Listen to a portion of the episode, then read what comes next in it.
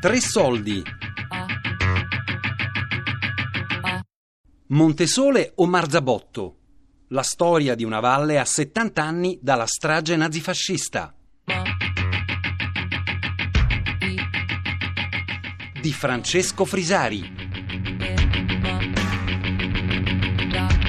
Tutto questo non era così. Quando io ho cominciato a lavorare qua, che era il 2004, mi ricordo il cantiere questa murata che hanno fatto per sostenere la variante con la strada su cui siamo accanto eh, non era così nemmeno dieci anni fa. Alcune ragazze che continuano a lavorare a un agriturismo che si chiama La Quercia, qui di, che sono cresciute in questi luoghi, non si ricordano, cioè fanno fatica a ricordarsi già loro come era prima e adesso noi stiamo passando sotto queste arcate incredibili di variante vecchia autostrada e ferrovia che eh, hanno portato via un sacco di territorio qua. Queste case eh, che abbiamo di fronte sono completamente disabitate. Addirittura qualcuno si chiede ma perché non le hanno buttate giù? Cioè questo borghetto che è appunto cadotto la quercia si sta desertificando perché eh, c'è tutto quello lì, tutti i nuovi lavori di, di viabilità lì. Adesso stiamo entrando nel parco.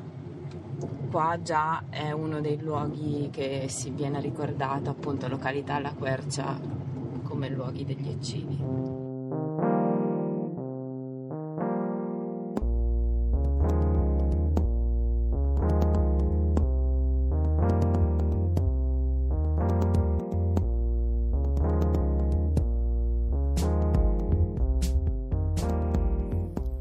Elena va quasi ogni giorno da Bologna in macchina alla scuola di pace, su fino a Montesole, dove lavora, e dove prova a trasformare i luoghi e le memorie dell'eccidio nazista lì avvenuto, più noto come strage di Marzabotto, per educare alla pace e alla non violenza.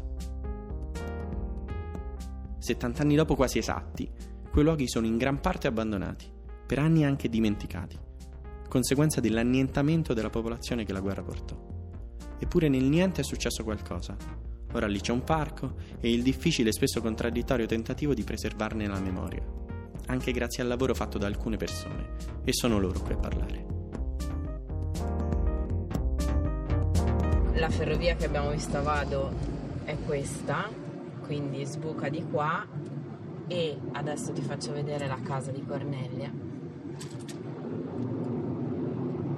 nella testimonianza di Cornelia a un certo punto lei dice arrivai a casa Veneziani ed erano tutti morti anche lì e casa Veneziani è questa, questo borghetto.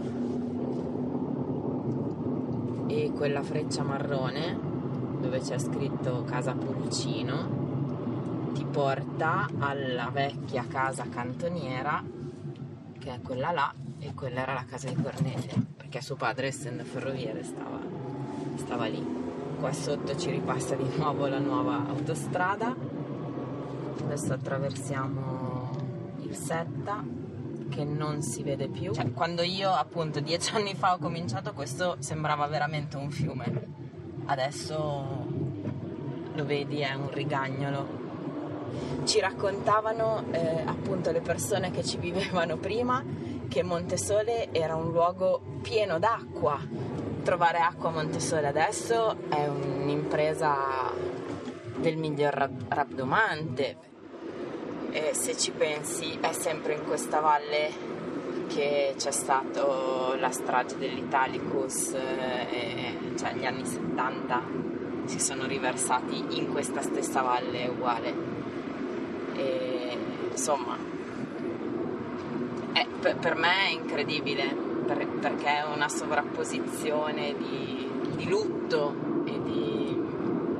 Mm, abbiamo ospitato nel, mi sembra, 2006 a Montesole eh, l'incontro annuale del, diciamo, dei luoghi fondatori di questa coalizione che riunisce una serie di istituzioni o associazioni che sorgono su luoghi di memoria eh, non necessariamente legate alla seconda guerra mondiale. Tra gli ospiti un, eh, nativo americano, non so neanche io come, quale sia l'espressione politicamente corretta adesso comunque insomma.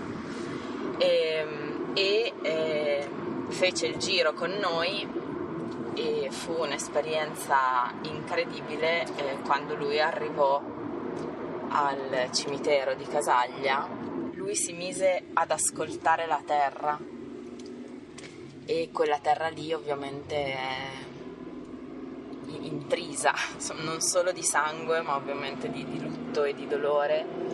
E insomma il momento con lui fu, fu qualcosa. La, la, le leggi istitutive del parco è stata dell'89 cioè, nel senso che nell'89 c'è la legge, eh, poi c'è questa falsa partenza del primo progetto legato alla variante di Valico dove doveva venire la famosa area di servizio, beh tu lo conoscerai visto l'area di servizio sulla 1 con un collegamento stradale che portava sopra al crinale eh, per fare la visita ai luoghi della strage. Sì, sì, c'era eh, questo luogo, questa cosa tipo Gardaland che era stata pensata. abbastanza incredibile anche per... Eh, sì, capisco lo, lo sguardo stupito. C'era una navetta che ti avrebbe portato, perché tu non potevi uscire dall'autostrada, ma la navetta in un apposito parcheggio Con scambiatore.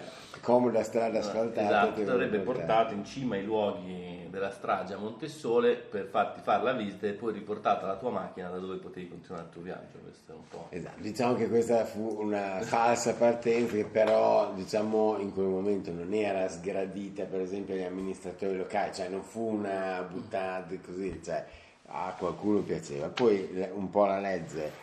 Ehm, e la provincia all'inizio degli anni 90 ha deciso di eh, fare questo piano territoriale del parco come prevedeva la legge istitutiva che fece questa operazione devo dire forse per allora abbastanza interessante di mettere insieme di innestare sul, sul tema dei parchi naturali questa relazione con la storia di questo specifico luogo. E poi da lì c'era il problema di come questo potesse diventare un parco effettivamente nel senso che fino allora i parchi erano più che altro discorsi di tutela naturalistica. Tutela naturalistica. Il concetto di naturalità lì dentro è abbastanza strano perché da una parte c'era questo ambiente che è stato comunque radicalmente modificato da, dagli eventi bellici, nel senso che dopo la strada si continuò a bombardarlo, fu completamente devastato dagli incendi, no? da quello che si vede anche in immagini.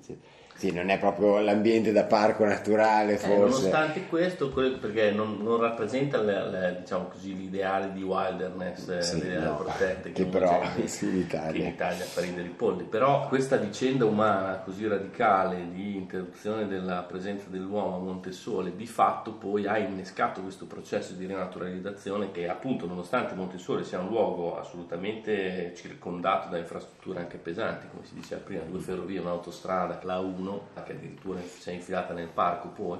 In ogni caso lì dentro c'è questo bacino di natura importante, per dirla in termini diversi. Cioè c'è una tragedia umana, che è questo azzeramento della presenza dell'uomo in questi luoghi, che poi ha generato di fatto questo aumento di biodiversità e allora che relazione c'è tra queste due cose?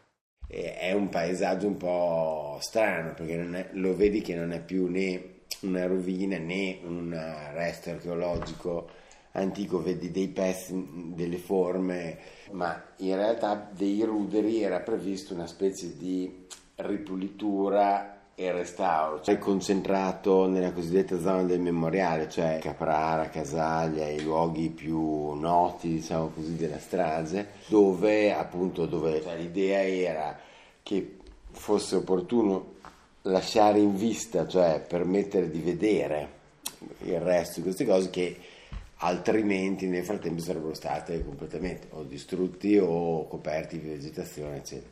E questo ha dato il via a una serie di interventi, di alcuni interventi pochi, perché come di una strana operazione di mezza di scavo archeologico, mezza di pulizia, eh, che in effetti ha dato luogo a un paesaggio un po' strano, no? Perché quello lui diceva prima, le ringhierine di ferro battute.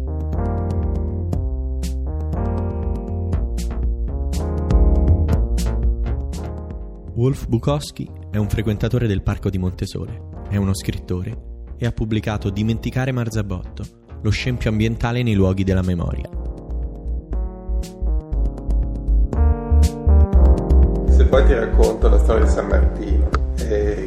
C'erano questi ruderi che io adesso fatico a ricordare, perché questo è interessante, che poi delle modificazioni territoriali nella nostra memoria vengono trattenute molto poco. Io non mi ricordo più com'era fuori da casa mia prima che il vicino facesse un enorme parcheggio per la sua macchina, non me lo ricordo davvero. E allo stesso modo non ricordo com'era San Martino che mi aveva tanto colpito. E questa è una sorta di doppi inganni, è per questo che mi, mi affascinava.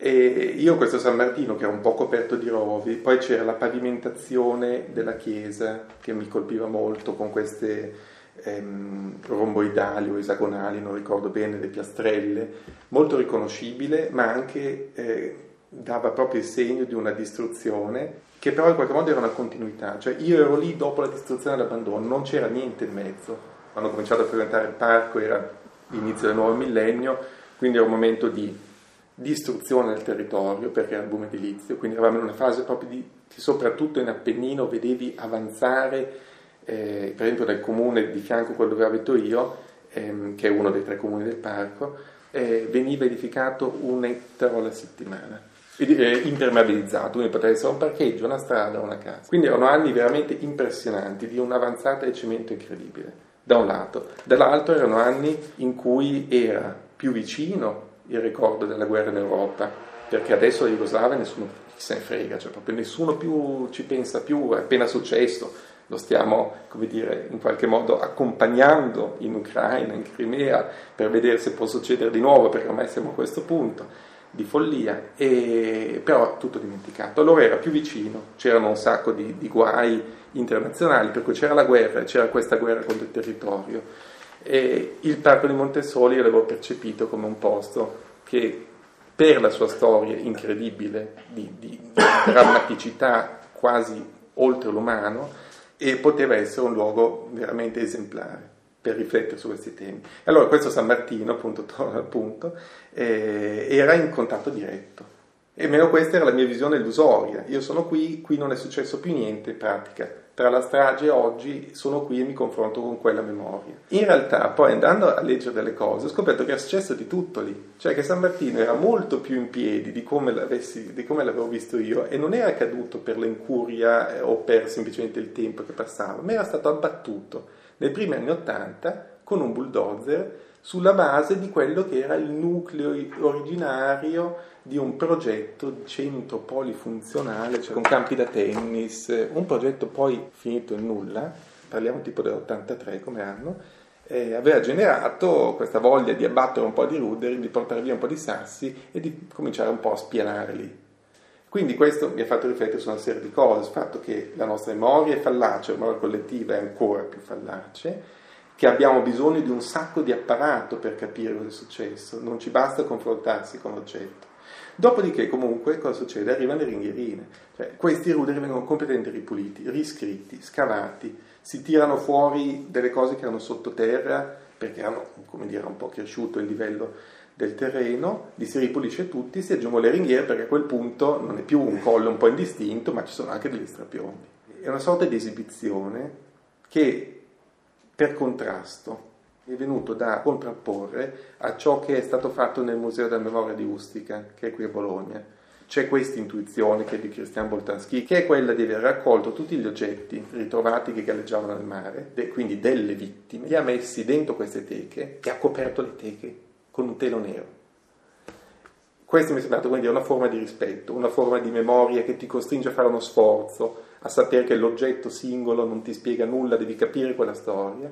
Ed è esattamente l'opposto di ciò che viene fatto a Montesole, esibendo queste rovine, queste rovine fino alla radice, come fosse la gengiva del dente, vai giù, giù, giù, tutti questi sassi belli ripuliti con le ringhierine che non mi parlano più però. Montesole o Marzabotto? La storia di una valle a 70 anni dalla strage nazifascista.